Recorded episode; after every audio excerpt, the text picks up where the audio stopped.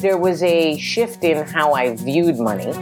Money itself was a tool of exchange and not a source of stature. And the marketplace was a place where I could go offer my help in exchange for money. Help that is valuable and that has assigned value. And the money that I got was just commensurate to the assigned value of the help that I was providing. So if I wanted more money to fulfill my aims, I had to provide help that was valuable in that marketplace. Helping people build ambitious and satisfying careers, businesses, and lives. This is the Influence Ecology Podcast. Now, here is your host, John Patterson. Good morning, good afternoon, good evening, wherever you are in the world. I'm your host, John Patterson, the co founder and CEO of Influence Ecology, the leading business education in transactional competence. Broadcasting from Ojai, California, this podcast features case studies, stories, and lessons from business owners, executives, and entrepreneurs who found real solutions, real results, and real satisfaction not only with work, career, and money, but in every area of life. You'll hear how these ambitious professionals found that those who transact powerfully thrive. Today's feature is an interview with Khush Cooper, who holds a doctorate in social work. Her journey is quite relevant to those in the nonprofit sector, the conscious capitalism movement, or anyone who has ever struggled with making a living and wanting to do good. You'll hear how her view of money changed when she began to understand that money is an exchange of help rather than a necessary evil. After the break, we'll hear today's Guru Talk from a membership webinar on the subject of indifference in the marketplace. You'll hear co founder Kirkland Tibbels address the state of mind of an ambitious adult. In her interview, Dr. Cooper refers to passively waiting rather than ambitiously transacting. And this talk underscores the difference between most people and those who act with ambition. Here's the interview. Take a second and introduce yourself. Well, my name is Dr. Khush Cooper. I'm a not a medical doctor. I'm a doctor of social work. My company, Khush Cooper and Associates, streamlines foster care services for California. I'm based in Los Angeles, where I live with my domestic partner and my 15 month old daughter and two dogs. Is there anything else that we should know about you and what you've accomplished over the course of your adult life? The thing I would share is I started out as a social worker who wanted to do good and was fine doing that initially, punching the clock in somebody else's organization and working all sorts of hours just because I was doing good and making a difference. I chose to get my master's degree so I could do more good. Then I chose to get my doctorate because that seemed like the logical next thing to do. But I always knew that I never wanted to teach. And working long hours and punching the clock in somebody else's organization was also not something that was in line with my aims. And so once I got my doctorate, I actually started out as a social entrepreneur. There's not many social workers that actually go that way. And so I found myself alone hmm. in, in the social work marketplace I'm really proud of the fact that I have been an entrepreneur running my own business, managing the financials for the last 10 years. It is something that most social workers don't get to do. That's great. And a passion for having a life where social responsibility and abundance actually have equal weight. In your notes, you wrote this one thing you said if you work hard and are kind to people, especially those less fortunate than you, then it will all work out. Not true, you say. You still have to transact. And I think this is a beautiful thing because I, have known you now for three years, four years, uh, I think something like that. Yes. You're extremely smart. How many languages do you speak? Four. Four languages. You have a doctorate in social work. You're deeply and profoundly committed to people. You've been working with people and families in the welfare system in California, and you've been working with the LGBT community in a variety of ways for a long time. You are out to do good. And that part about you is very clear. So you're smart, you're out to do good. And as many people think, well, that ought to be enough. I'm smart, I ought to be able to figure this out. I'm committed to making a difference in some way, shape, or form. I want to do good, yet I still have to transact. So, first of all, can you, for the sake of all the other people just like you, and I know lots of them myself, tell us a little bit about life before influence ecology in that regard? Life before influence ecology looked like this I had a lot of social capital. I was known as somebody that was deeply committed to children and families. I had a lot of stature in my field. I taught at a university. I was invited to meetings with the state and the counties. And my bank account just did not reflect either my talent or my stature. And I started to look back at the way I'd been brought up as an immigrant. And as, as an immigrant, you're taught to not rock the boat, don't get fired, work hard, save for retirement, don't do anything that'll get you deported or get your green card taken away, and everything will work out. You got a good education. That good education at a top tier university got you a good job, and you worked at that good, stable job till you retired. I don't know what I don't know what they thought we did. Then you travel all over the place, or or something like that. So that's what the, the narrative was in, in other com- countries. And then you come over here and you're here. And, and you moved here when? I, when I was 12 and a half. 12 and a half. Okay, good. And do you mind me asking your age now? 42. Okay. All right, great. So 30 years ago, right? Yep. All right. So you're here uh, at 12 and you go to Duke University, doing all the right things, making difference and, and so forth. And as you said, your, your finances aren't turning out. So I, I have some questions for you about that and about what your mindset was again before influence ecology about all of that. Did you think that it would turn out like I hear some people say uh, the universe will, you know, repay me? Mm-hmm. There was going to ultimately be a nice person award. Ah. And I was going to get that nice person award. And I don't know if that was going to look like a benefactor. Who knows what I actually thought when you get down to the accuracy of the thinking. Yeah. At some point, someone was going to notice all the good that I'd done, both personally and professionally. And they were going to go ahead and put money into a retirement account for me and send my children to college. all right, good. Now, you're a really rational person, right? You're a rational, smart, intelligent person. Yep. Did you believe that? Did you just simply cross your fingers and hope for that? Was that really your strategy? Or was it just unchecked? I don't know that it was a deliberate or conscious strategy. It was a background conversation. Yeah. I would say. It started out with hoping, and then it sort of evolved into, I would say, in my sort of late 30s, it evolved into this worry that nothing was happening and I'd done a whole lot of good. And then there were flavors of resentment Hmm. that started to percolate as I got closer to my 40s. Tell me about that. What what are some of those resentment?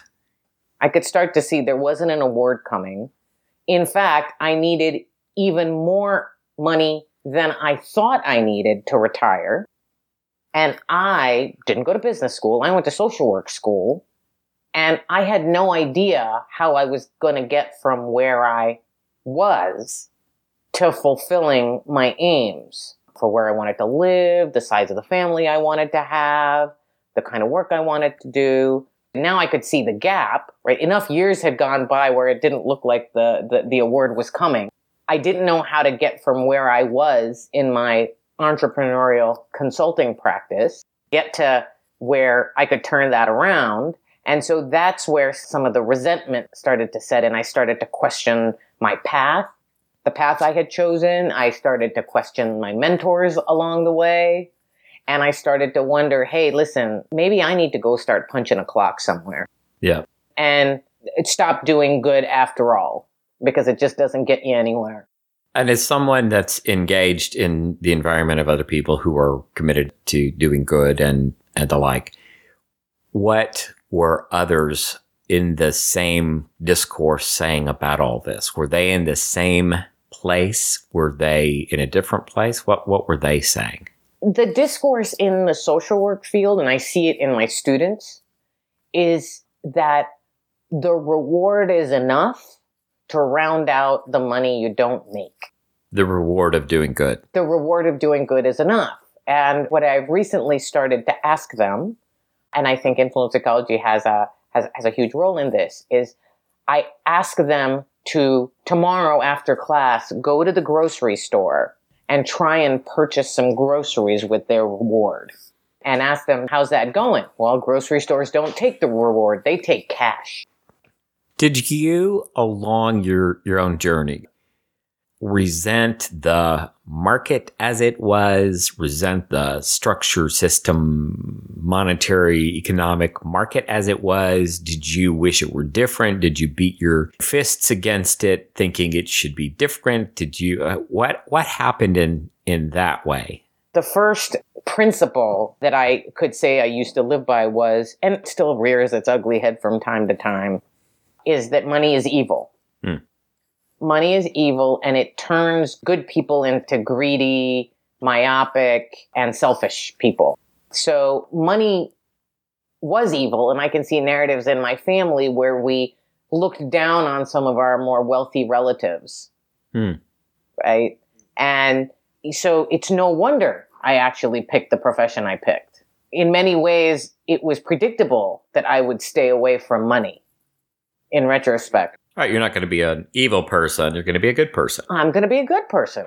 Money being evil, and then the marketplace where money is the thing that's used as the major tool of exchange is also evil. Where people are just, people are selfish, they're in it for themselves. Yeah. And, you know, they waste resources that could be used to support the lives of folks less fortunate than, than they were. Things like gambling Yeah. Right? Gambling for entertainment seemed to me a, a terrible side effect of this marketplace that we're in. So, in your first participation here with Influence Ecology, did you then come to terms with your relationship to the marketplace? What what exactly happened that began to turn things for you? There was a shift in how I viewed money. Mhm. So, money itself was a tool of exchange and not a source of stature. And the marketplace was a place where I could go offer my help in exchange for money.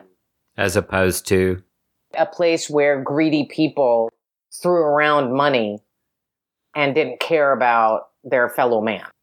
And profit was the only God. Yeah. It went from that to being a place where you could say again offer help. hmm And be help that is valuable and that has assigned value. And the money that I got was just commensurate to the assigned value of the help that I was providing. So if I wanted more money to fulfill my aims, it followed from that that I had to provide help that was valuable in that marketplace. Back to your your quote, you said if you work hard and are kind to people, especially those less fortunate than you, then it will all turn out. And you found that not to be true, that you still have to transact. And since we are the leading business in transactional competence, and we teach transactional competence, which is the skill, the ability, the successful skill, the efficient skill of exchange and trade and conducting business, then what else did you learn about money, the marketplace, your role in it? How how else did that change in your journey here at Influence Ecology? The first thing I had to confront was uh, sort of the slogan that we'll hear when we study, which is that the marketplace is indifferent. Like essentially, the marketplace doesn't care about me. And I had to disabuse myself of this notion I used to carry, which the marketplace should care. It should care about me. It should care about what I want. Once I got to the other side of that and I could really just confront and not have a lot of charge around this notion that the marketplace is indifferent, then I could see that I was going to have to generate my own success, my own transaction, right? Going from passively waiting to ambitiously transacting that came out of the initially very depressing realization that the marketplace doesn't care. I remember coming to terms with that myself. And there was something about it that was initially depressing, and then something about that that was extraordinarily freeing. What did you go through in your journey to accept that the marketplace doesn't care about you? First, it was just anger. And I was just going to take all my toys and go home. Yeah. All this talent, all this passion for humanity, all this intelligence. Oh, well, oh, well. I'm going to go into my hole and eat worms. Mm. So there was that initial just a retreat. Yeah. When the new view opens up, the old view provided something. As, as ineffective as it was in fulfilling my aims, it provided something. It provided inspiration, provided motivation, like that. Once I could grieve the old view and let it go, for a moment there was nothing. Like I didn't have an empowering context for money yet. And that has evolved over time. You know, the other thing that has made a difference in shifting the view about money is when the money comes in, the impact that it has on me and my family and the people around me, it does do good. Hmm. And when money didn't matter and I just wanted to do the things that helped the most, the other thing I started to see was I was actually devaluing my help. When I could start to see like the marketplace doesn't care. You set the value for your help. And if you set a really low value for your help, then you're devaluing yourself in the marketplace. Hmm. When it became value and not a thing to get the bigger house, not to have a bigger retirement account, when money became the value of my help, then that sort of pulled me out of this I'm going to take my toys and go home. It was now about building something valuable in the marketplace. And it was also sort of showing the social work world and the business world that a social worker can build something of value in the marketplace. If you'd like to know more about influence ecology and our approach, check out our webinar, Ambitious Living The Eight Defining Principles. The webinar is available globally. We'll teach you the core principles practiced by the most successful and effective men and women we know. This webinar is for those who aspire to an influential life that provides measurable satisfaction for themselves, their family, and their organizations. This webinar is specifically designed for those who don't want to sacrifice a well balanced life for superior financial rewards. They want it all. To find out more, you can find the link in the show notes for this podcast at influenceecology.com forward slash podcast. That's influenceecology.com forward slash podcast. Or in the US or Canada, you can text the word ambition to 805 262 9008 and we'll send the registration link right to your mobile phone. Again, text the word ambition to 805 262 9008. Also, in our show notes, you'll find all the links to websites, books, or special downloads mentioned in this podcast. So here you are. You have been at work for some time. I know you've had a, a great year. You, you talk about being almost completely out of a rather substantial debt You've had an incredible month just recently and so forth. So tell us a little bit now about your transactional competence and what you've learned and, and how things are now. So the, the, the aspects of my transactional competence. So in terms of my facility with gaining compliance from people And, and one thing to say about gaining compliance. it's good to say you got to talk about that. That just sounds talk about evil. evil, exactly. It's controlling people. That's bad. But of course, if you cannot manipulate people, essentially, I mean, marketing is manipulation. So I had to get over that gaining compliance isn't controlling people, it's making things work the way they're supposed to work. It's like being compliant to a particular mode of workability, right? It's, it's, Sure. it's, it's not about like dominating people. So if I want folks to, to buy my products, to engage my consulting, I actually have to have them comply with the way I do it so they can actually get the full value of what I do. So, so, th- so, so that's my new frame for compliance. It's just its workability. Mhm. So gaining compliance for colleagues that I transact with, customers, and just even like folks in my personal life, just knowing the personality and the aspects of transactional behavior that go with each personality, it's automatic. I can look at someone, I can ask them a question or two, and I can say, oh, that's this kind of person. So I better skip the niceties and get right down to business. I gain compliance from people a lot faster. And it's in my bones. If, if I make the analogy to driving stick shift, like I don't even think about it. I just attend to personality and transactional behavior naturally. So that's one piece. And boy, does it make a difference Yeah. if you actually talk to people in a narrative that works for them, they throw money at you. Yeah. That's one, right? Like that's one aspect of transactional competence. And then the other aspect is just being able to locate myself in a transaction. Like where exactly in the transaction are we? And training my brain to ask me that question automatically, particularly if I smell breakdown. Hmm. So where in the transaction? Oh, oh wait, you're you're not in contract. There is no contract. There's just an intent to act.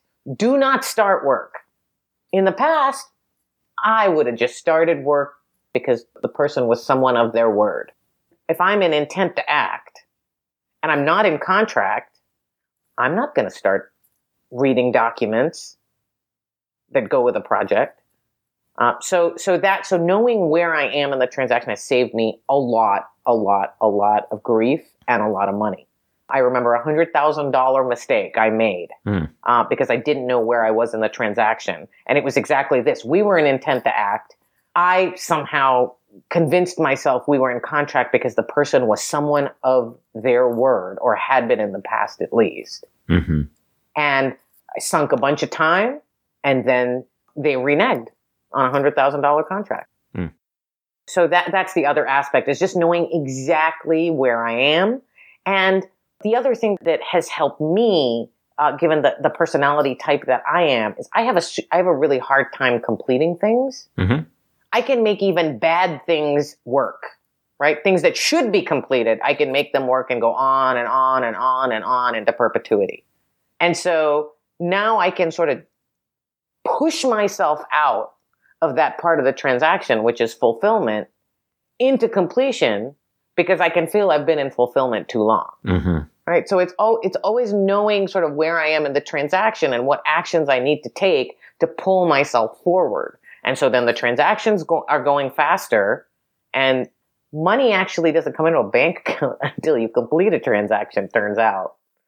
No wonder there wasn't anything in my bank account because I was just working, working, working, fulfilling, fulfilling, fulfilling, not completing. That's great. And and for our audience, can you say a little bit about the personality that you are? Because the personality, one of the attributes of your personality is that they don't complete things. So can you say a little bit about the personality that you identify with, where that is in the transaction and why that's relevant to what you just said? So the, the personality I identify most with is the producer personality. And you look at the transaction cycle like a clock, that's somewhere between 5 p.m. and 7 p.m. and so I, I live between 5 p.m. and that's where I'm most comfortable with my cup of coffee at my desk, tapping away, working, working, working, working, working, checking things off lists, making binders. That's the personality that I, I, I, I identify with. And so I'm just happy to keep getting stuck between 5 p.m. to 7 p.m. But uh, like I said, you know, no money comes in until you till you hit, you know, 11:59. Do you think that that personality is that way that they that they won't complete something all the way? If you complete the contract, then there's nothing to do. Is is that what you think they're avoiding? That there'll be nothing to do at the end of, of a contract? Or do you think it's something else? What do you speculate that's about? There might actually be nothing to do. There might not be a new transaction. I wouldn't be sort of this lone entrepreneur in, in, a, in a social work landscape if I didn't have some uh, competency in inventing. Mm. But if I'm having a bad day where I live is between 5 p.m. and 7 p.m., and what will I do with myself if this transaction completes? Yeah. For folks that are like me, right? They didn't go to business school. They work in either in academia or in human services we didn't take classes on the marketplace, right? So unless you want to put your nose down and just work your fingers to the bone for really long hours, you're going to have to figure out where you're going to get your transactional education, right? Uh, I mean, you could go, you could go to get your MBA, I suppose, or you could do something like influence ecology. But don't think it's just going to come. We're either born with it or we're not, or somehow the, the knowledge to transact is going to descend. Where are you going to go get that help? And I'm just super grateful for influence ecology coming into my path because that's where I got the help to actually be the entrepreneur I always knew I wanted to be. That's great do you see transacting now as a skill, an ability, a context? How, how do you see transacting? When you hear transacting or transactional competence or exchange now, how do you hear it now, maybe compared to how you may have heard it in the past? Well, I used to hear it as this cold, unhuman hmm. um, economic thing right? Mm-hmm. That's how I used to hear it. And what I see about transacting now is that it's crucial to moving anything forward. It doesn't have to be cold. There can be a lot of humor and partnership and levity in it. And when I start to look at transacting as an exchange of help, then it infuses the humanity back in. So, okay, so you do this thing and I do this thing. And do I need the thing that you do? And do I have the resources to purchase the help that you are? If yes, great. And if not, it's not personal. Hmm. It used to be personal. Yeah. And it's just, it's not personal anymore. And the beauty of it is, is that in something that is no longer personal, there's actually more room for humanity. It's really great. That was the surprise. Like, that was the surprise in all of this, which was like, wow, if I can actually become a formidable transactionalist in the marketplace, build something of value, surround myself with people. I have folks around me that are, they have permission to say, Khush, you're giving it away. Hmm. Stop. It actually has opened up space for partnership that doesn't have any resentment behind it. For uh, creating things together, right? When it's not personal, surprisingly, that's when I can actually be, be human. What I was afraid of is if I stopped having it be like be a personal thing, like, wow, like I like you, you like me, we're together in this thing and we're making a huge difference. If I stopped making it about that, the humanity would disappear. In fact, the opposite happened. Well, on that note, um, can you can you say something about transactionalism? Because we've talked about transactional competence and so forth, and as you know, there's a focus here on transactionalism. Can you offer your understanding of transactionalism as a philosophical discourse and, and why you think this philosophy matters? Here's my favorite thing about transactionalism. My favorite thing about transactionalism is that it is undergirded by this notion of co-constitutiveness. There is not an artificial or we, we live like there is, but there actually isn't an artificial bifurcation between you and me, between me and my office, between me and the grocery store clerk. Like we're all in one transaction. And so the integration that that view provides to reality and the access to what there is to do once you can think from there is is my favorite thing about transactionalism. So the grocery clerk and I are in a transaction and I've got a job to do in this transaction and she's got a job to do in this transaction. And if I look from there, I know what there is to do. There's to be a good customer. There's to say thank you. But when we live under the, under the illusion that it's me showing up at the grocery store and interacting with this other human being, and I'm doing my thing, and they're doing their thing, what there is to do isn't actually um, apparent to me. Like what role I'm supposed to play in the transaction, like that. So that's that's my my favorite thing about transactionalism is sort of the unification of reality. I, I've asked myself, John, I've asked myself, why transactionalism? Or what makes transactionalism important now?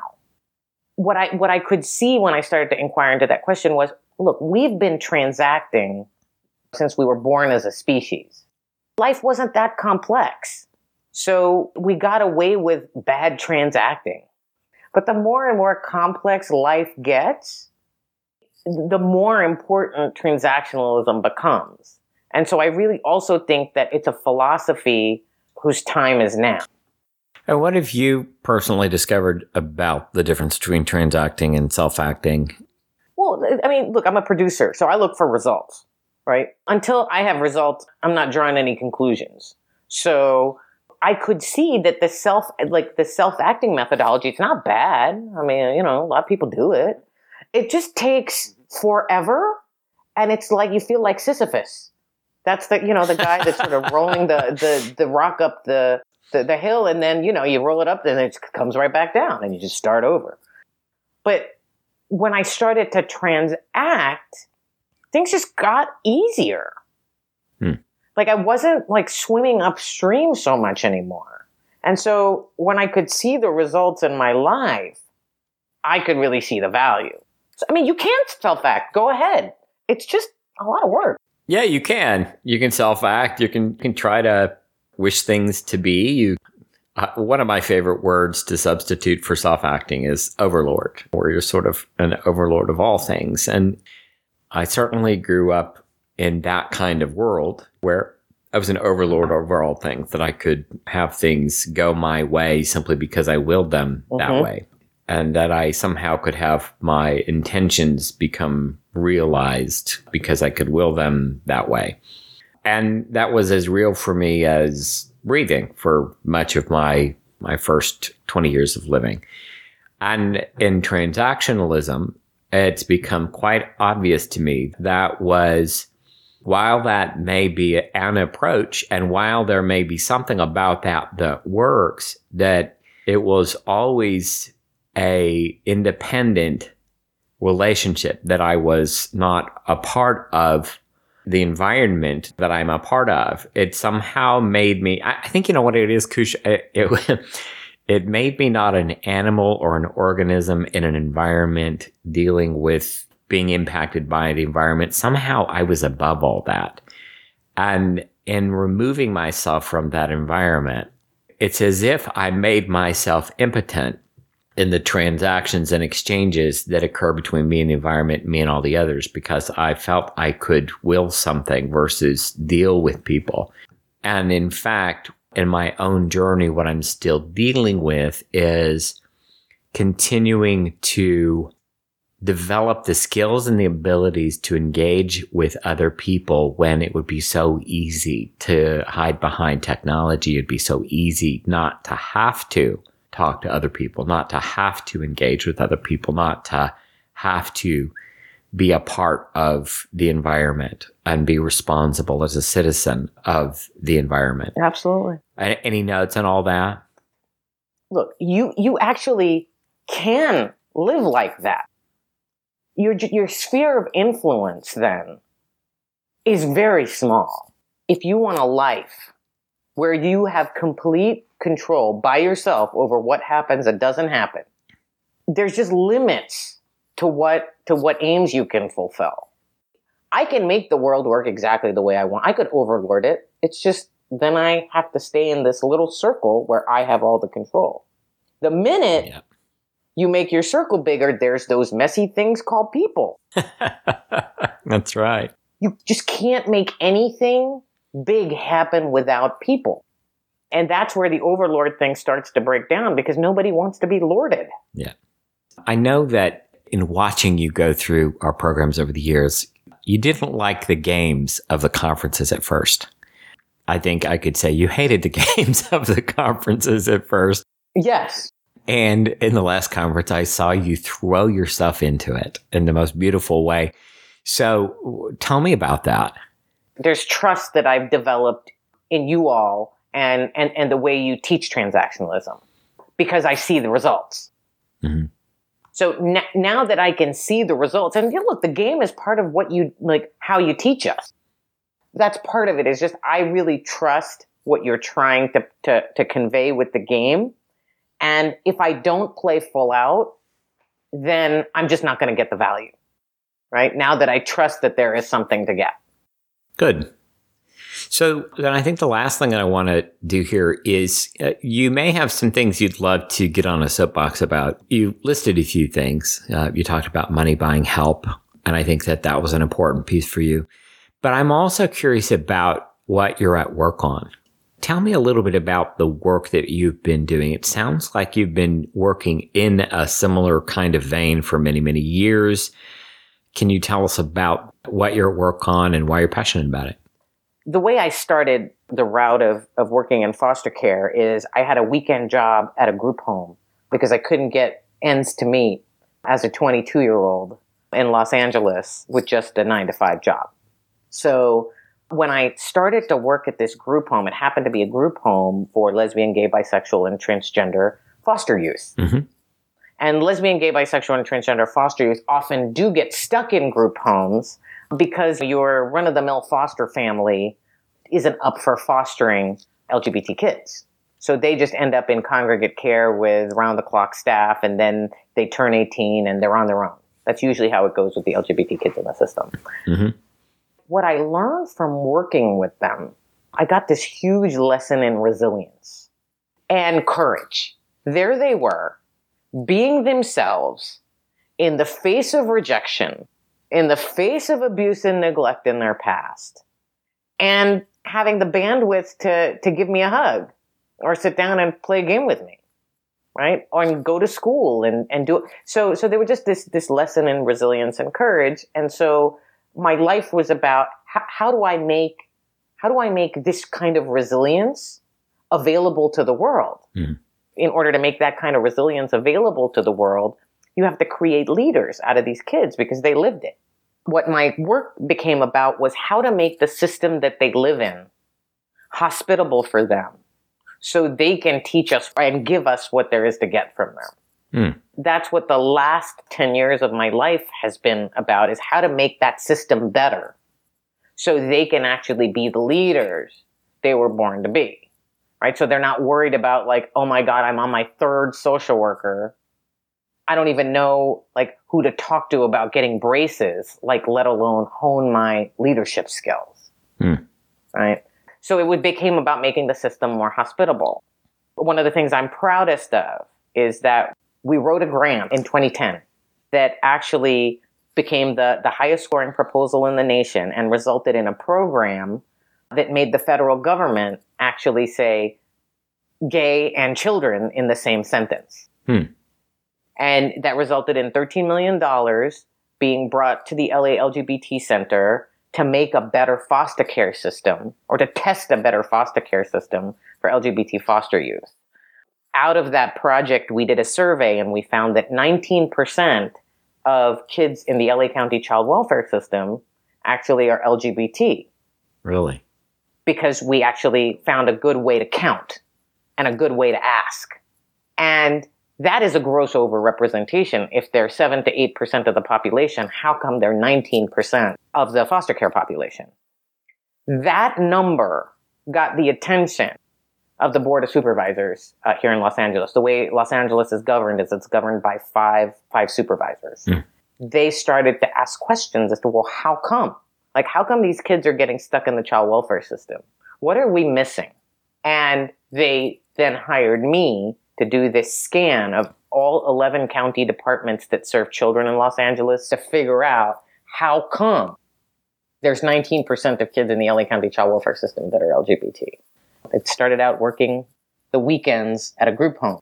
And now I'm really able to make an impact on preventing the kids from even getting there. Well, that's great. So that's that's that piece. And then I think what has happened in inside of my journey with influence ecology is I'm starting to get a better idea about what it is I want to do in the future to keep making that system better. And so we've created a new organization that's called Implematix. And that organization, its job is to bring, bring all the best practices in implementation from aerospace, tech, and healthcare to the foster care business so we can be excellent. I, I don't want to hear the conversation anymore. It's, ah, those organizations, boy, they do good work and their heart's in the right place, but they're a mess. Yeah. And Implematix is out to shift that narrative and to say we can have excellence here. We can do good and have excellence and be well paid. So that's the next chapter. I've loved watching your journey because uh, I know that your heart's always been in the right place. And I know that you're really, really smart. And in the pocketbook didn't follow. So I love that it now does. Like I told Kirkland yesterday, influence ecology has taken this lone social worker in a capitalist meat market and transformed her into a formidable business person. That's right. Dr. Khush Cooper, thank you so much for being with us today. It's a pleasure. You're welcome. Likewise. As I said, today's Guru Talk is from a membership webinar on the subject of indifference in the marketplace you'll hear co founder Kirkland Tibbels address the state of mind of an ambitious adult. In her interview, Dr. Cooper refers to passively waiting rather than ambitiously transacting. And in this talk, underscores the difference between most people and those who act with ambition. Here's the talk. To be an ambitious adult means that you have your aims articulated that you move strategically and tactically to satisfy your conditions of life. You know what they are. And more importantly, you recognize that they, these conditions are, are like organs in a body and they work together. Take out the condition of life for a second, deal with it, set your aims, build your transactions, and stick it back into the whole body because it all, it all works together. You cannot have a set of ethics that doesn't affect all other conditions of life you can't have a poor body or a sick sick mind and have it all the other conditions of life turn out. They all work together transactionally, reciprocally. They're all a set of, of reciprocal exchanges working together all the time. And you need to know what your aims are in them. And you will have to do things that you would normally not want to do. We make invitations to people to listen and consider. And we agitate and we excite, we seduce and we, whatever it takes to wake people up to the opportunity that we are for them to live a better life. Some listen, some don't. My job is to make the invitation. And when we find a meeting of the minds, we make offers. And when we move reciprocally, with our aims and their concerns in mind, we join together in committed action. And we request others to take action. And sometimes what that means is that we support people who are indifferent, complacent, and naive by saying, hey, I didn't get your paper. Because we're committed And we say it over and over. Don't let us chase you around. Don't make us chase you around for your metrics. What's that all about? Well, I'll tell you what it's about. You're simply indifferent. It's not that you don't care about me or John or influence ecology or the study. In fact, I think you do care. You're paying some pretty good money for it. You spend a lot of time doing the other things. But when it comes to the little things, you're just indifferent. That's all. Not bad, but it's costly. We're indifferent to the words that fall out of our mouth way too often. A thought crosses your mind. It, it ought not cross your lips every single time. You have a quick thought. You have something nasty you want to say about somebody on Facebook, and you go ahead and say it, even though your biology is, is tapping you on the shoulder going, you probably shouldn't say that. You probably shouldn't say that. You know what? You probably shouldn't say that. Here's an answer for you. If you ever wonder if you should send the email or the text or, or do the tweet, if you ever have a thought, I wonder if I should, the answer is no. You shouldn't. Ambitious adults accept the fact that the environment itself is indifferent to our concerns. There are constraints in the environment, and we don't argue with them. We don't deny or reject our biology, the need for linguistic distinctions, and the faculty and facility that it takes to transact effectively with other human beings to satisfy our conditions of life. We don't argue with the fact that we need to study. We don't argue with the fact that we require specialized knowledge. We don't argue with the fact that we must rigorously, ethically, and continually produce a consequential environment because if we don't, naivete and indifference will take over. There is no question in my mind that most people are indifferent, even the ones who I know love me. So I just play the odds, my friend, and I take no chances. If it's important, I am going to apply the consequences. If I need to, I will threaten. Or better yet, call Daryl and have him do it. But I'll get the job done. And I don't, listen, ambitious adults do not confuse their lack of skill and talent. They aren't confused about it. They recognize it. They recognize their weaknesses and their liabilities and they transact to shore them up. And they don't mind admitting it when they don't know something. An adult is waiting. And that's what most people are doing out there is they're waiting for you to make the offer and you are indifferent if you don't. If you can talk yourself out of picking up the phone and not inviting that person to hear the opportunity, maybe you're not serious enough. Maybe you're indifferent. Do the hard stuff first. If you know that you ought to be at conference, don't make me go down that list of names, and you're waiting, well, good luck. In our next episode, we talk with a panel of advanced participants who've just returned from our global conference in Ojai. This study is not for a person that is unwilling to look at where they are high cost. One of the things in my over four years, nearly nearly five years with you guys, is I realized I was a really high cost customer at times. But also, I, it enabled me, if I'm a high cost customer to you, I'm also a high cost to other people in my environment. And people sometimes don't transact with me because of that. This is not for someone that is unwilling to take a really long, hard look at where are they being too costly for people they say they care about. If you enjoyed this podcast, we ask that you share it with others. You can share it from our website at influenceecology.com. You can subscribe on iTunes or any place you get your podcasts. If you haven't yet offered a rating or review, I ask that you take a moment to go to iTunes and let us know what you think. Thank you for another great episode of the Influence Ecology Podcast. I'm your host, John Patterson. I'd like to thank our guest for a great interview. In our show notes, you'll find links to connect with them and all the links to websites, books, or special downloads mentioned in this podcast. This podcast is made possible by the brilliant work of the Influence Ecology staff, mentors, and members around the world. We're grateful for co founder Kirkland Tibbels and his 30 plus years of specialized study and practice that make all this possible. Episode producer, editor, and music supervisor Jason Kelly.